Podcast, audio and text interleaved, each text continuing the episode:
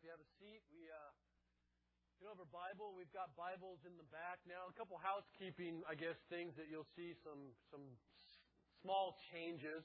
All of our information now is back at the information table, and right now the Invisible Man is the one uh, hosting that information table. But at some point, someone will volunteer, and uh, we'll have some people back there to answer some basic questions about what's going on. And and so there's some anything to sign up for, things of that nature. We'll be back at that table. In the other, uh, in the commons area, they'll see a bunch of uh, books in the, um, like, I don't know what you call it, bookstore, or we have kind of an honor bookstore, so basically we trust that you're not going to steal our books and not pay for it, but if you do, we figure, I guess you need it worse than we do, so hey, by God's grace, there you go. Um, but they're 10 bucks a book, I believe, and there's little envelopes there that you just take a book, tell us what book you took so we know what to, um, reorder and then stick into one of the urns so that it's basically self-funded and good to go. And then there's Bibles back there that don't cost ten dollars. So these aren't like free there and ten bucks here. They're all free. So just take the Bibles, but the books themselves are, are ten bucks. So great stuff back there.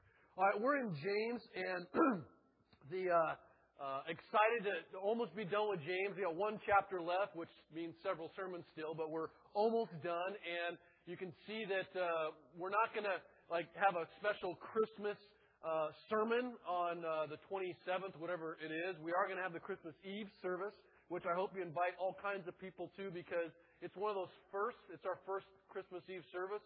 Uh, we always have different firsts, you know, our first Good Friday, our first service, our first communion. This is our first Christmas Eve service, so we're excited about it. Um, it's at 7 o'clock, obviously on the 24th, and we're open to invite friends and family and neighbors, whoever, to enjoy obviously some Christmas singing as families together. No child care, or you can certainly take your, your kids back there if you like and, you know, take care of them. But they are uh, invited to sing with us and read Scripture, and, and it's going to be an enjoyable time. So we hope that you'll join us then. But we'll continue straight through James, and, and we will uh, preach uh, a few more sermons, and we'll be done, and it'll be fantastic. Today we're in James chapter 4, and uh, verse 13 to 17 is what we're going to read. So if you turn there, and I'll read it to you. Um, I watched last night. Uh, it's a Wonderful Life, and uh, I love that movie. I didn't plan it; just happened to be on TV, and um, I had the colorized version, which is just really irritating because everyone's pink and turquoise. But this was the black and white, and it's um, just an awesome story. You know, it um, it honestly worked really well. Today we're talking a lot about planning and uh, planning with God or without God, and it's interesting if you know the story of It's a Wonderful Life. It's very interesting uh, George Bailey had lots of different plans for his life, and none of them ever worked out the way that he foresaw or intended, but they certainly worked out the way um, that God intended in the context of the story, clearly. Um, but it's a, it's just the kind of story that makes you just feel feel good. Um, it makes you want to just hug people and like, you know, listen to bells and think of angels and things like that. So it's I really enjoy the film, but it made me think last night of what we're what I'm preaching on today, and it was just uh, one of those God incidences, if you will. So James 4, verse 13 to 17. Try to make this as energetic as I can, because first service is always like staring at me, and then like next thing you know, we're praying and it's over. So you know, you ever want an amen or something? Aaron Ortiz, I think, isn't here. So if you throw, like, you just feel really good, throw out an amen. That's all right. Um, in a timely way. It's not amen in the middle of a silence because that would be weird. So here we go. James 4, verse 13 uh, to make sure I read the scripture and read it first every time. Here we go. Come now. Come now, you who say, today or tomorrow we will go into such and such a town, spend a year there, and trade and make profit. Yet you do not know what tomorrow will bring. What is your life? For you are a mist that appears for a little time and then vanishes. Instead, you ought to say, if the Lord wills, we will live and do this or that. As it is, you boast in your arrogance, and all such boasting is evil. So whoever knows the right thing to do and fails to do it, for him it is sin. So James is a pastor. He's a pastor of the Church of Jerusalem. He's writing to churches. He's writing to Christians. He says brothers quite often. And so this is a, a letter that's written for believers. And in particular, this passage, it seems that he is speaking directly to uh, wealthy Christians, or by wealthy I mean Christians who have businesses, they're, they're owners of some kind of trade or, or, or offer some kind of service. And these guys who he's writing to or speaking of, they have some sort of skill or service and they're, they're thinking about, as normal businessmen seem to do, about what they're going to do to make money. And they're making their plans uh, to travel to a certain city, nameless, it's kind of hypothetical, obviously, to a certain city and sell whatever they have or offer whatever service that they have uh, and make money. And they intend to profit as they're at this town. And, and James spends a few verses here criticizing their words. Now, James is very much about the tongue, very much about uh, identifying what comes out of the heart is what the mouth often speaks out. And so he's again speaking about words here, and he's not speaking against making a profit. This isn't like an anti-capitalism, you know, anti-making money type of um, passage. The passage is more about the heart. And the, the problem that all Christians have is they always spend time on behavior and not enough on the heart, which affects behavior. So James is talking about the heart here and how words and actions reveal the heart. And his criticism, criticism is directly um, attacking their the heart behind their business plans, not the business plans themselves. And namely that these guys are going about their business, literally and figuratively, but they're going about their business like any other normal tradesman, merchant, whatever does. There's no difference between them and anyone in the world. And the reality is, the truth of the matter is, as a Christian, as a Christian husband, a Christian wife, a Christian mother, a Christian father, a Christian plumber, a Christian electrician, a Christian um, waitress, uh, a Christian computer person, whatever you happen to be, as a Christian, you live differently within that. It governs everything that you do within that, whether it be photography or mechanic, whatever. And they're doing no different and approaching their business with no different of an attitude than the world is. And we're not supposed to, or we don't live our lives in segmented categories of work, play, church, and, and whatever other categories there are. But it seems that we have this tendency to divide our lives into spiritual and non spiritual areas. Where I, I have the spiritual areas where I invite God into, and He helps me to make decisions about certain things when I'm around certain types of people. That's when I'm being spiritual. And then when we're in a different context, which we would identify, not that God does, as this is my unspiritual time, it doesn't mean that we are absolutely evil, but it means that we aren't necessarily being governed by the fact that we have an identity. So we have an identity of being a child of God.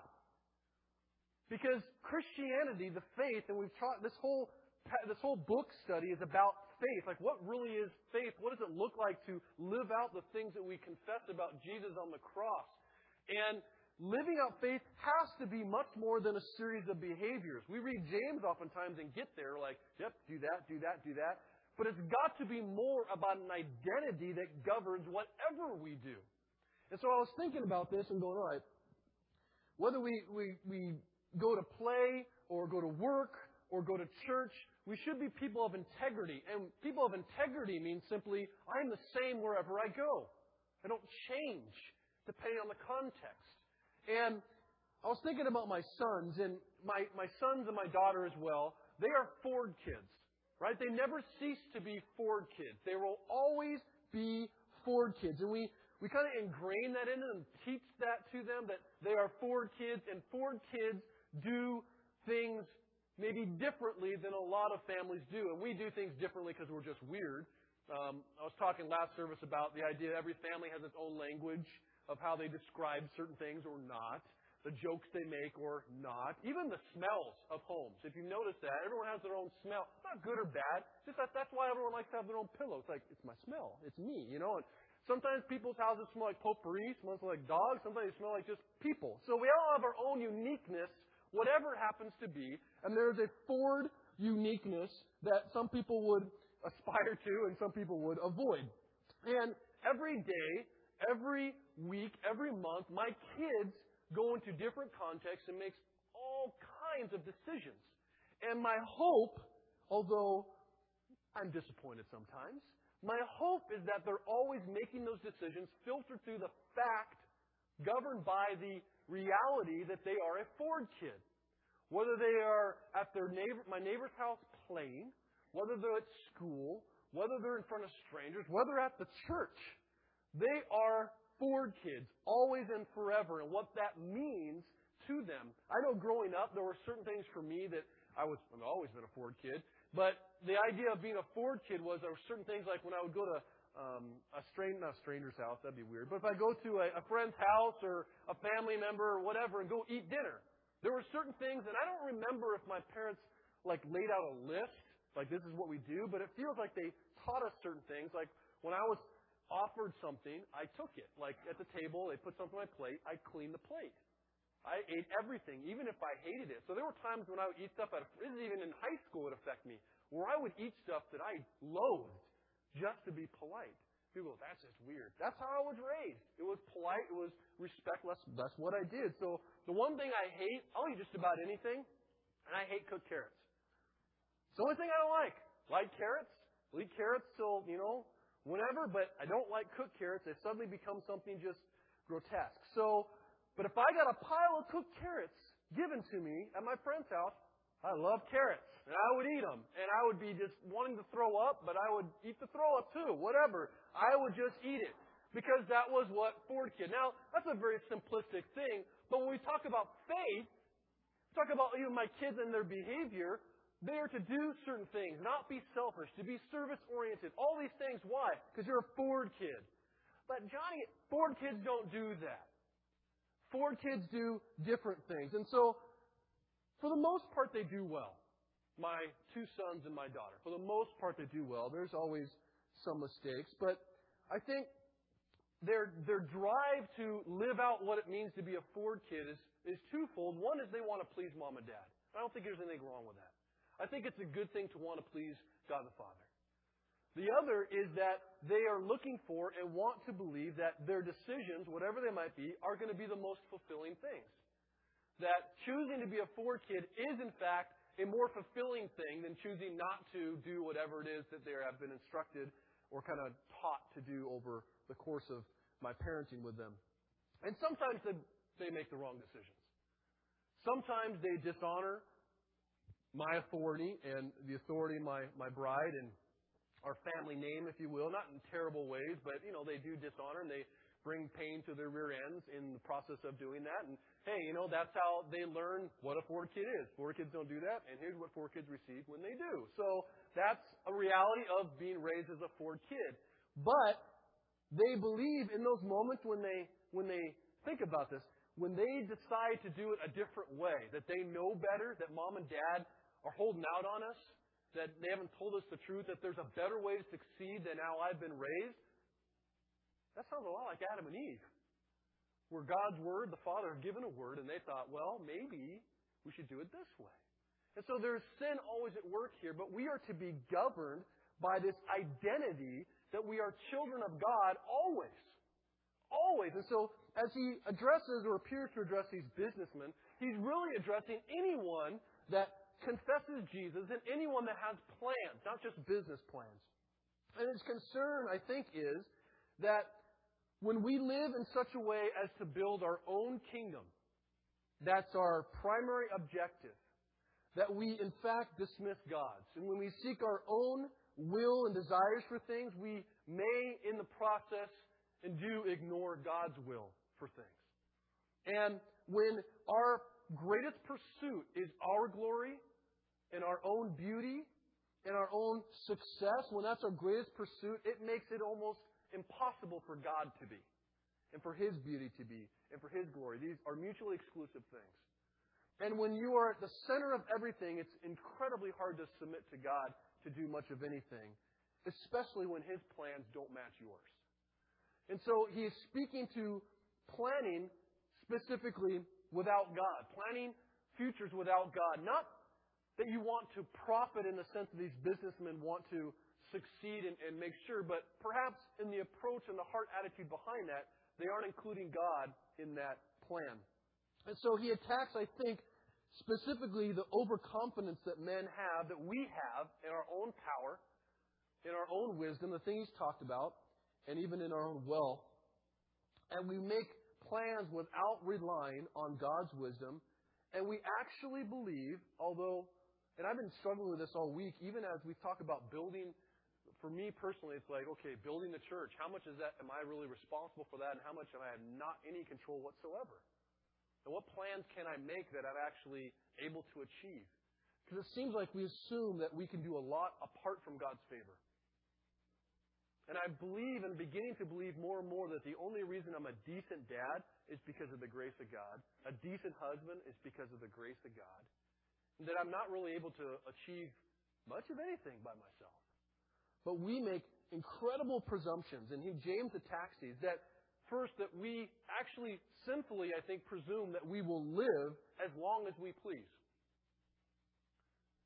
That we will live as many days as we decide I'm going to die now. Like that we have some level of control of, I'll probably be 70, 80, whatever, not knowing that we might die during the service. I don't say it to scare like, get right with God because you could die any moment. Okay? But there's a reality too. We just don't know. We just don't know. But we presume that we also can make any plans that we please. Because we can make plans, we can have those plans. And who cares if it jives with God?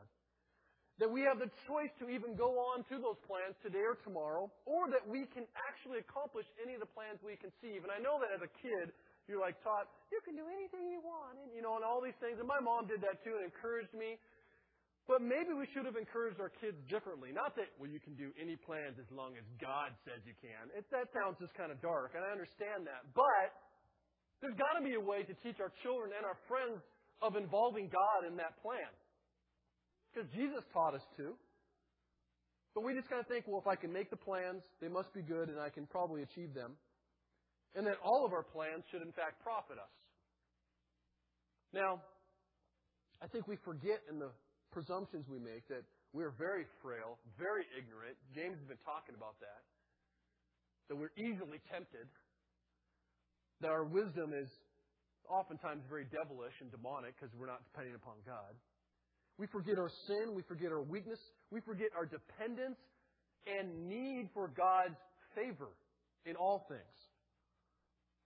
And James, I think if we if you want to turn, I'm going to show you just a couple parables, but one right now you turn to Luke, Matthew, Mark, Luke, it's the third gospel, the recording of uh, uh, the story of Jesus from, in this case, it's really birth to death.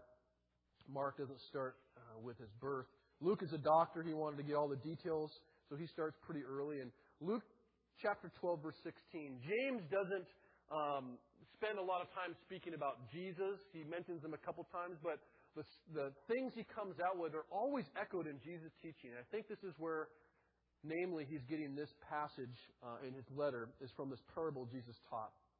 And in Luke chapter 12, verse 16, he told them this. This is a sobering parable if you really think about it. Jesus sitting down like, let me tell you something, Sam. Let me think about this. Let me tell you something, whoever. And he tells this story. He says, He told them a parable, saying, The land of a rich man produced plentifully. And he thought to himself, What shall I do? For I have nowhere to store my crops. So much. And he said, I'll do this. I'll tear down my barns and build larger ones. And there I'll store all my grain and my goods. And I will say to my soul, because this is getting spiritual now. I think it's kind of funny. I'll say to my soul, soul? I don't know how many often you've spoken to your soul, but we're talking deeper. It's not just this financial idea. It's a deep rooted satisfaction. Soul, you have ample goods laid up for many years. Relax, eat, drink, be merry, retire, enjoy. But God said to him, God shows up. Fool! Fool! Exclamation points. Not like fool. Fool! Why? If you look at the book of Proverbs, there's two things to be either wise or foolish. The wise follows God's way, the foolish follow their own. Say, fool! This night, your soul is required of you. You're dead tonight. You got all this stuff. And the things you have prepared, whose are they going to be? So is the one who lays up treasure for himself and is not rich toward God. As if those things are mutually exclusive. You cannot live or have treasures for yourself and build up treasures for God. Certainly can build up treasures. Certainly you can profit. Certainly you can make money. Certainly you can have success. But you can't have success for yourself and have success for God. Those are not, those are mutually exclusive things. But we are people, which I think James talks about, because we don't know about tomorrow. We don't know what's going to happen. We don't know uh, if you guys walk out of here, if you might slip on the icy little sidewalk right there, smash your head, and you're dead. You don't know. There's a pastor in a church I read about who was doing a baptismal and he got electrocuted from the microphone. Like, didn't see that one coming. You don't know if you drive out, if you have a heart attack. Don't know. But we're so obsessed with tomorrow. We're always thinking about the future and tomorrow. And I think this obsession, we, we justify it very well because we package it in, in terms like stewardship and fiscal responsibility or even health. And I don't think those are wrong, but I, at times that obsession can become idolatry. We're always thinking about the future and our own personal success.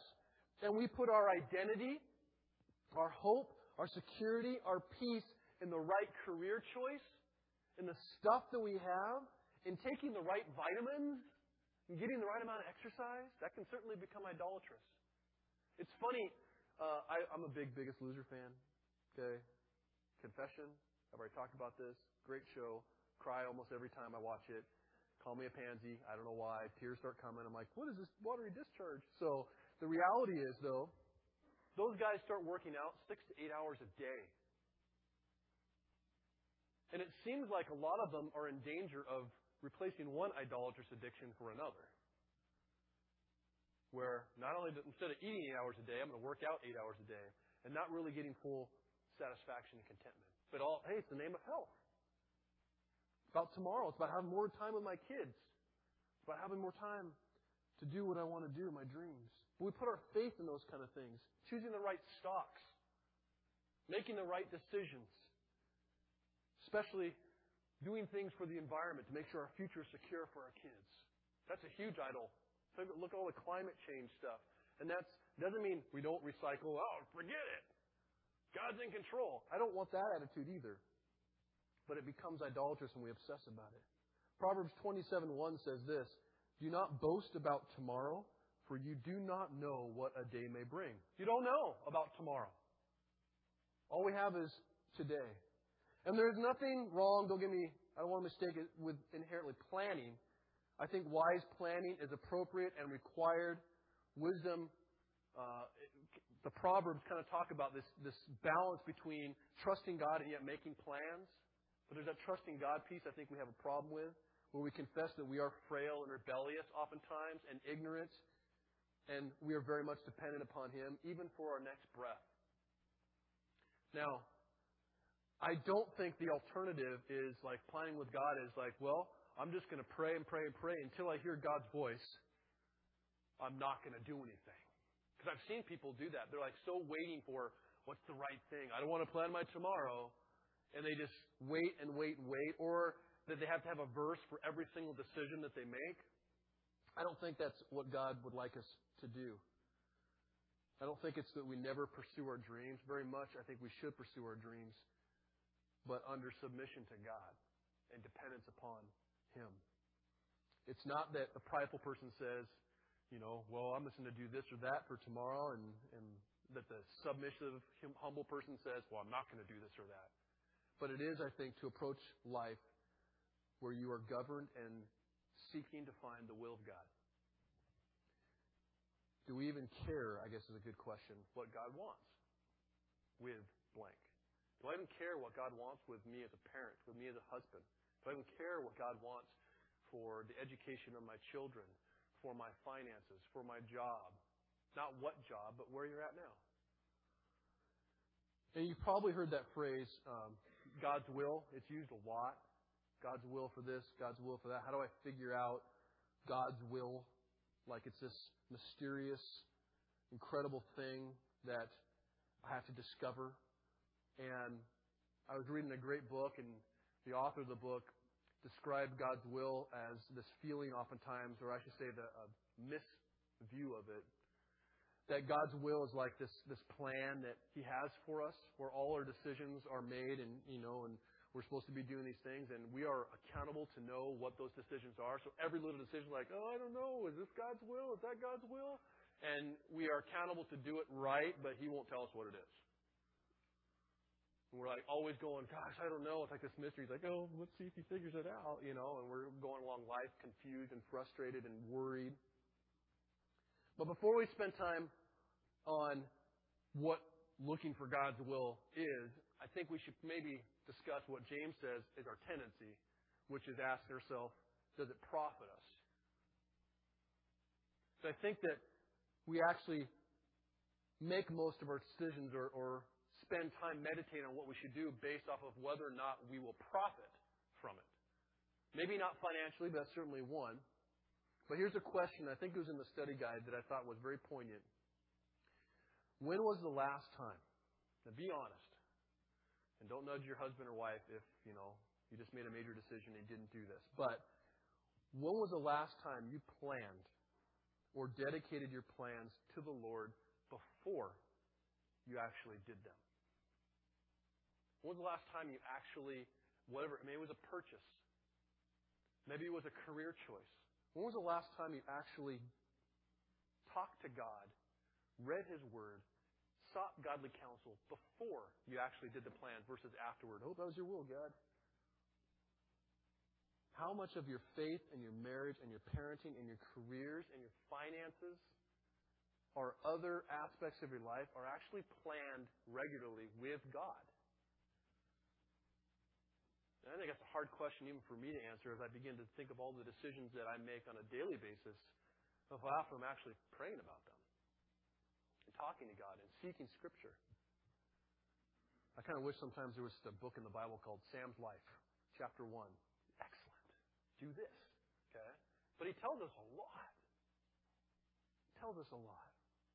And the funny thing is, many of us pretend, I, I know I do this or have done this, to be seeking God's will. And we use phrase, and this is, I was again reading about this, and I thought it was very well stated. We use phrase like open doors, right? To describe that we have found God's will. And I've used that phrase, like, you know, God's not opening the door here, or God has opened the door for this. And we kind of talk about these, these doors that God opens.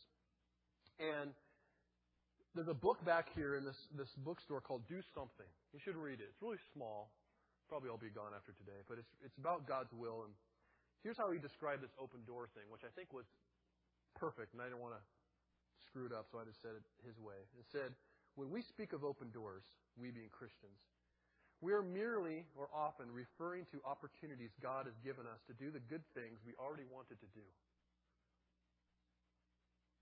Catch that? The open doors are often referring to opportunities God has given us to do the good things we already wanted to do.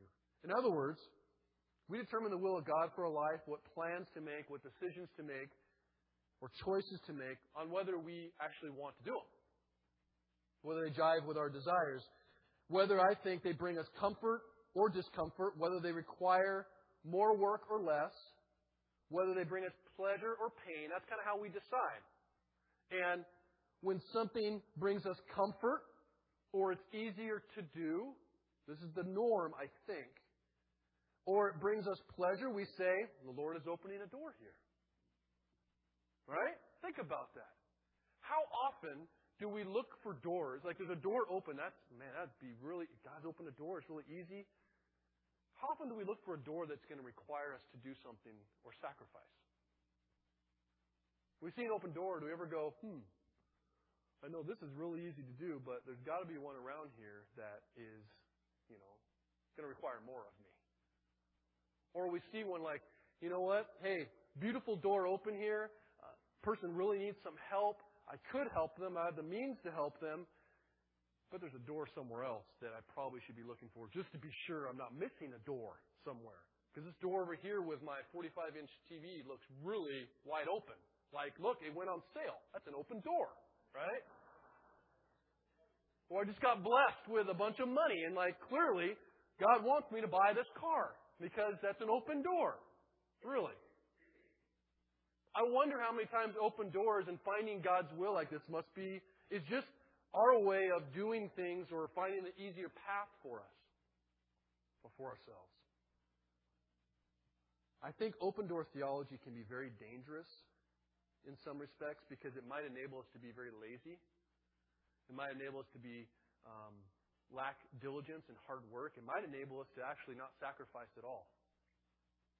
Because sacrifice is going to cost us something. But we're always waiting, it seems, for tomorrow. And if God opens a door, hey, God opens doors. Don't get me wrong. I think there's open doors all the time, right? God opens a door or closes one, He opens a window. I know all that Christian jive talk, right? That's wonderful. And when God opens a door and makes it clear and we walk through it, hey, walk through it. I think it's a blessing of God. But we shouldn't assume, I think this is the danger, we shouldn't assume that the ease or difficulty of a situation, or even the comfort or discomfort of a situation, is God's way of telling us to do something or not. Because without question, that will kind of ignore the whole trials thing James talked about, which may in fact be God's will for you to walk through. And we go, well, that's not an open door. Clearly, it's too difficult to go through that. Really? Maybe that's the open door, the one with flames in it, you know, with like daggers, and like, ah. Maybe that's God's will for you to go through. Well, He wouldn't want me to sacrifice something because it's going to cost me something. Are you listening to what you're saying? So, James challenges us in, in the next verse here. He says, I think he challenges that obsession we have with the future and for tomorrow. And by just going, what is your life? What is it? You have some poignant questions like, who are you to judge your neighbor? Don't be blaming God for your temptations. What is your life? Very poignant. And his answer is, your life is nothing. It's nothing. It's nothing more than a mist. Not even like a good rain that's going to leave some puddles. It's a mist that comes up in the morning, and the sun comes up, and it's gone before noon. Like that. We are not guaranteed. We are not guaranteed a tomorrow. And yet we spend every moment of our lives, myself included, seeking after things doesn't have to mean material things necessarily, but seeking after things that have nothing to do with God to make our tomorrow secure and happy and comfortable. So focused on that. And in the midst of the pursuit of what we want for tomorrow, it's so easy for us, and I wonder if we forget the moment that God has us in right now. Because the mist that, that our lives are, it doesn't come from nowhere. The mist that we have, the time that we have, all that we have is a moment. It's a moment we're not entitled to. We are given moments because are, every breath we have is a gift of God. I don't think we actually walk through life that way. We actually have a sense of entitlement. Like we're guaranteed something. I get my plans for sake of being human and created by you for your glory. Wait a second, that doesn't make sense. We're not entitled to anything. Therefore, every breath we have is breathed out by God for His purposes. If all things, all of creation is intended to glorify Him, that means every minute we have, more or less, is intended for God's glory.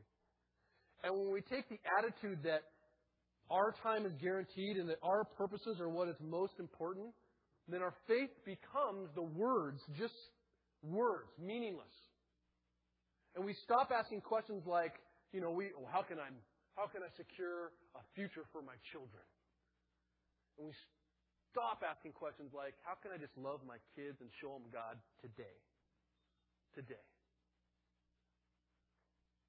How can I glorify God here, in this moment, where I'm at, now, in the car, at work? How can I glorify God now versus I can't wait when I can glorify God on that mission trip five weeks from now? That's where I'm really going to be giving God honor. What about now? Or, how can I love the people I'm with, my bride, my husband, my family, who, who doesn't love me right now? How can I love them right now versus, well, I know when I'm able to do this, I'll be able to love them. How can I serve and meet a need now? It's amazing how many needs come across our faces that we just kind of like, someone will take care of that, I'm sure. What are we doing now and not tomorrow? Actually, one other parable in Matthew chapter 6, which I think is uh, a phenomenal one that we have probably heard many times and maybe have not dwelled on it in this, this way. But again, it's Jesus giving a very poignant story. He's a storyteller. Matthew chapter 6, verse 25, just a couple verses. And he tells a story about worrying about tomorrow. And I think it's probably where James, again, is getting this sense of uh, seeking after God's will. It says, Therefore, verse 25, I tell you, do not be anxious about your life or worry about your life, what you shall eat, or what you'll drink, nor about your body, what you will put on. Is not life more than food, and the body more than clothing? Look at the birds of the air. They neither sow nor reap nor gather into barns, and yet your heavenly Father feeds them. Are you not of more value than they? And which of you, by being anxious, can add a single hour to his span of life? And why are you anxious about clothing? Consider the lilies of the field, how they grow. They neither toil nor spin. And yet I tell you, even Solomon, who was the greatest king that ever lived, with the greatest kingdom, even Solomon in all of his glory was not arrayed like one of these. But if God so clothes the grass of the field, which today is alive and tomorrow is thrown into the oven, will he not much more clothe you? O you of little faith. This is an issue of faith. Therefore, do not be anxious, saying, What shall we eat, or what shall we drink, or what shall we wear? For the Gentiles, and he's speaking to Jews, so there be anyone that is considered in the world, if you will, who's not of faith. The Gentiles seek after all these things, and your heavenly Father knows that you need them all. But seek first the kingdom of God and His righteousness, and all these things will be added to you. Therefore, do not be anxious about tomorrow, for tomorrow will be anxious for itself. Sufficient for the day is its own trouble. So the implication is you have one of two choices. You either seek for the kingdom of God, seek for God's glory, for God's righteousness, for God's way. You either run after that very hard or you run after your own life.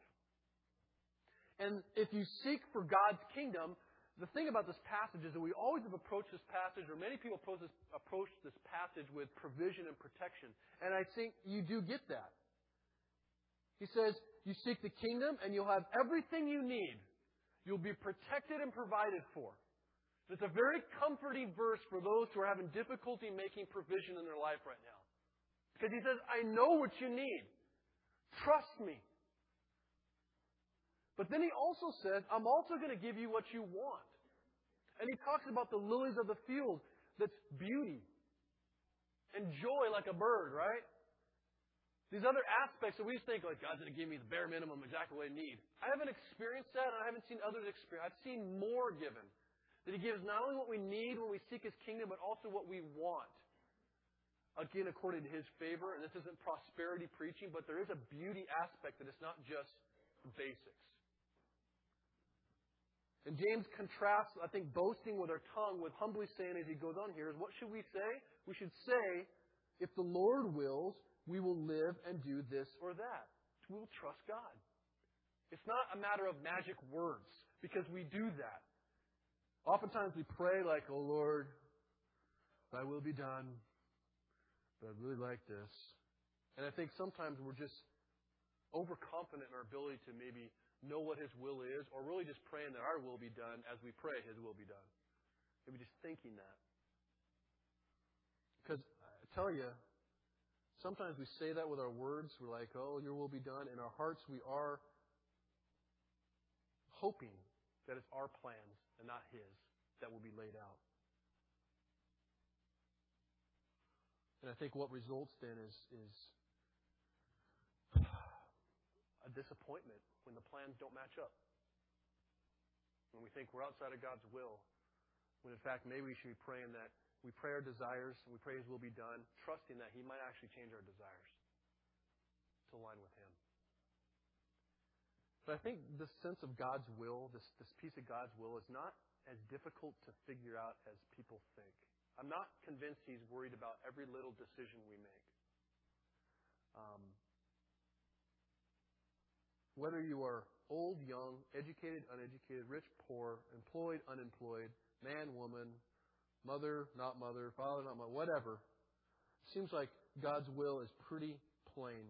And that the, the will, heart of God's will, has less to do with everyday little decisions and everything to do with one real truth, which is God desires to grow us and to shape us more into the image of His Son. Period. Now, 1 Thessalonians is a very interesting verse. Uh, 1 Thessalonians 4, verse 2 and 3, and, and more comes in there, but it says this very plainly, Paul speaking, For this is the will of God. Fantastic. Your sanctification. What about like what college I should go to? Well, that's just as important as it is to your sanctification. Sanctification is this process. Justification, these big words we use, right? God justifies us or satisfies His justice and makes us right and standing before Him by the cross of Jesus Christ. And then He gives us the Holy Spirit who comes into our hearts and we begin to be shaped more and more to the image of His Son as we submit to His Lordship. And it's a struggle because we still sin. But as we are empowered by the Holy Spirit and we are broken by the Holy Spirit and we are rebuilt by the Holy Spirit, we begin to be sanctified and we look more like Jesus every day, never perfect, still stumbling around, but better until the day we die and we are made perfect. But that's His will for us. What's God's will? Your sanctification, to look more like a son. Which might include going through doors that aren't part of your plan. It might include living in the moment and discerning the moment what is more like Jesus, because more like Jesus, honestly, is a life that is a lot more discomfort and sacrifice and service and humility than we can probably and will be able to muster on our own. But I'm convinced that it's actually 100% more joyful than we could ever imagine. But that's not our assumption. We assume that it's got to profit us, and profit in our mind is comfort, is flat out superficial joy, is pleasure, is ease. That door over there looks really difficult. It couldn't possibly be good for me. By God's grace, you know what He does sometimes? Shoves you through the door and then slams it shut. You're like, no, uh, not what I wanted. But by God's grace, He does that because that's His will. And His will is going to happen whether we make the plan for it to happen or not. Now, James closes, uh, well, before I get there, here's what I think we need to do. And as we humbly do this, and it's humbling because I like to have my own plans. I'll tell you right now, my plans didn't include this. I had lots of other plans plans for vacations, plans for summers off as a teacher, fantastic. That job became the best job of the world about June 16th. We would sit in the library the last meeting of the year and go, best job in the world starting now. Summer's off. Christmas break, always off. I mean, I had weeks off. In fact, I actually put a time frame, uh, like I measured, like I was going to be a fireman. I was like, okay, eight days a month. How many hours is that? And then I calculated how many hours were for a teacher, and I was like, teachers got less, actually. More joyful, right? More pleasurable. That's how I measured it sick, I know. Okay? And then God said, do this now. Well, that's not really part of my plans. And I prayed against it. I went to the interview uh, for the church planning, and I tried to talk them out. I gave them all the reasons why I shouldn't do this. And it wasn't part of my plan. It wasn't part of my plan to, to a lot of things that have happened in my life. A lot of the trials, we don't plan for trials. If I could avoid them, I would, and we try, but they seem to always kind of creep up. I think the beginning part is to start submitting our plans and our lives to the will of God and commit our works to Him. How do you do that? Well, first of all, you read the Bible. Because he said a lot about making plans. Should I marry this person? Well, they're not a Christian and they don't respect you.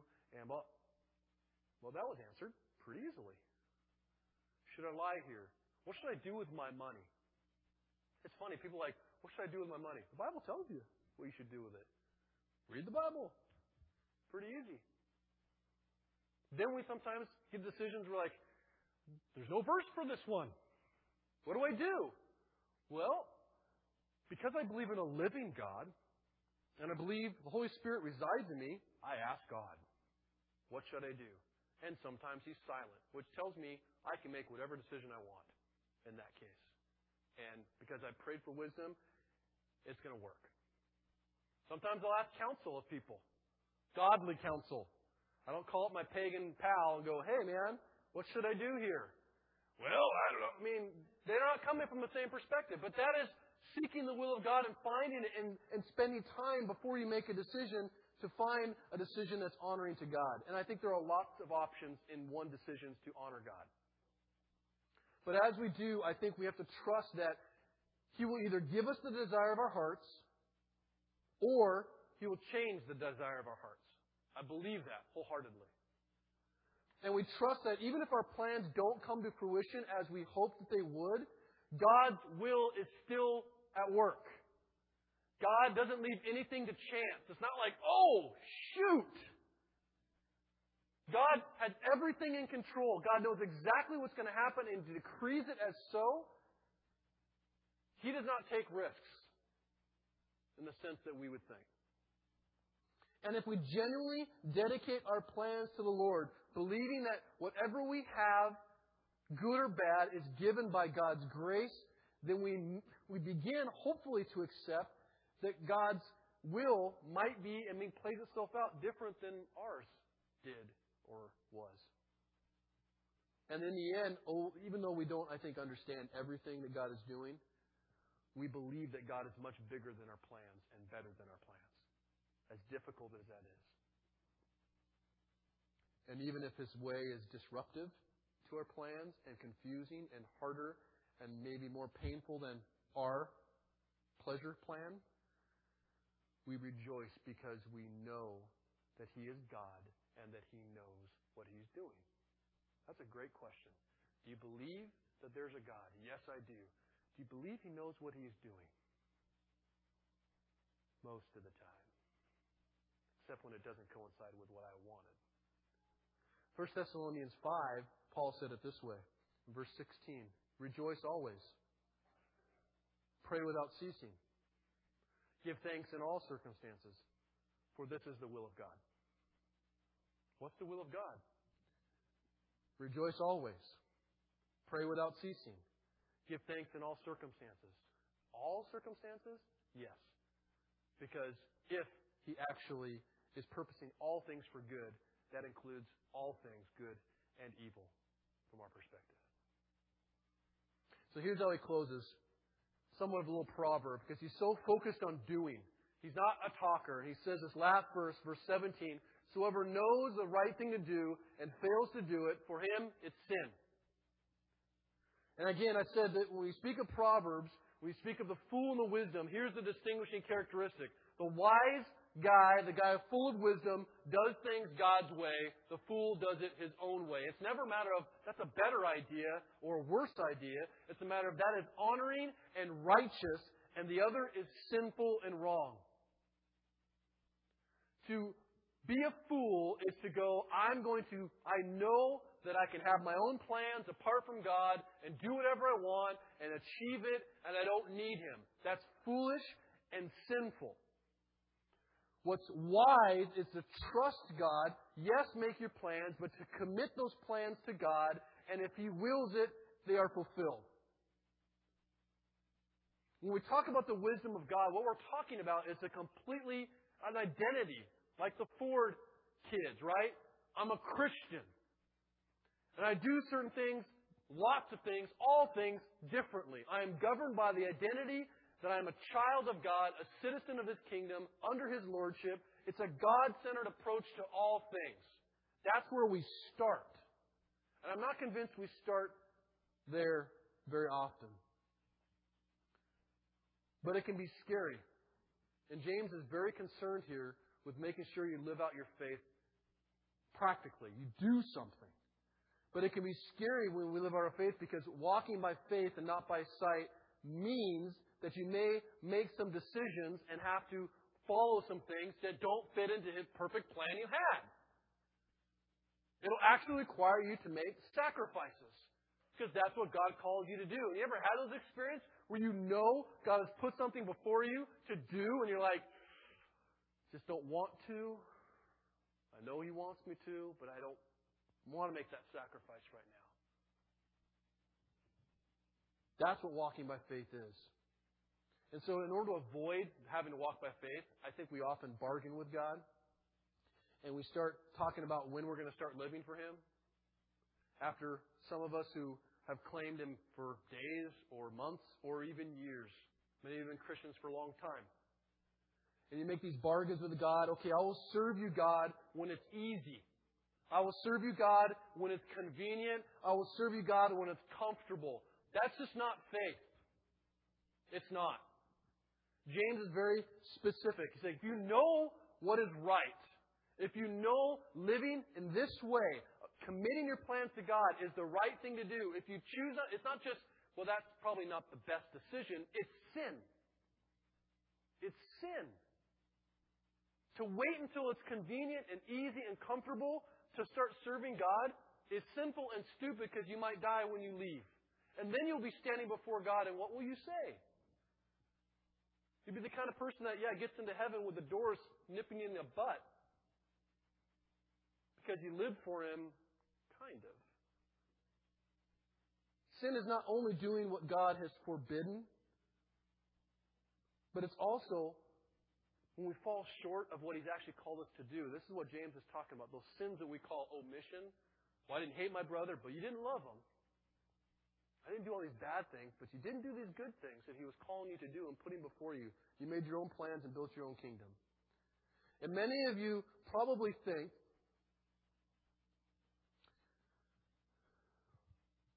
that I'll sacrifice for God when I have something extra to sacrifice. That's not faith. That is, we don't get that. That's why it's called sacrifice. If you have extra, it's not a sacrifice. I'll love my neighbor tomorrow when I've got a little more time and energy and I know him a little bit better. I mean, I, I see that uh, they're struggling and probably need some help. My other neighbors will help them. That's not faith. Faith is not trusting God if tomorrow works out the way you plan. Faith is trusting God with your tomorrow and then making your plans about serving Him today, regardless of how tomorrow works out. It's today.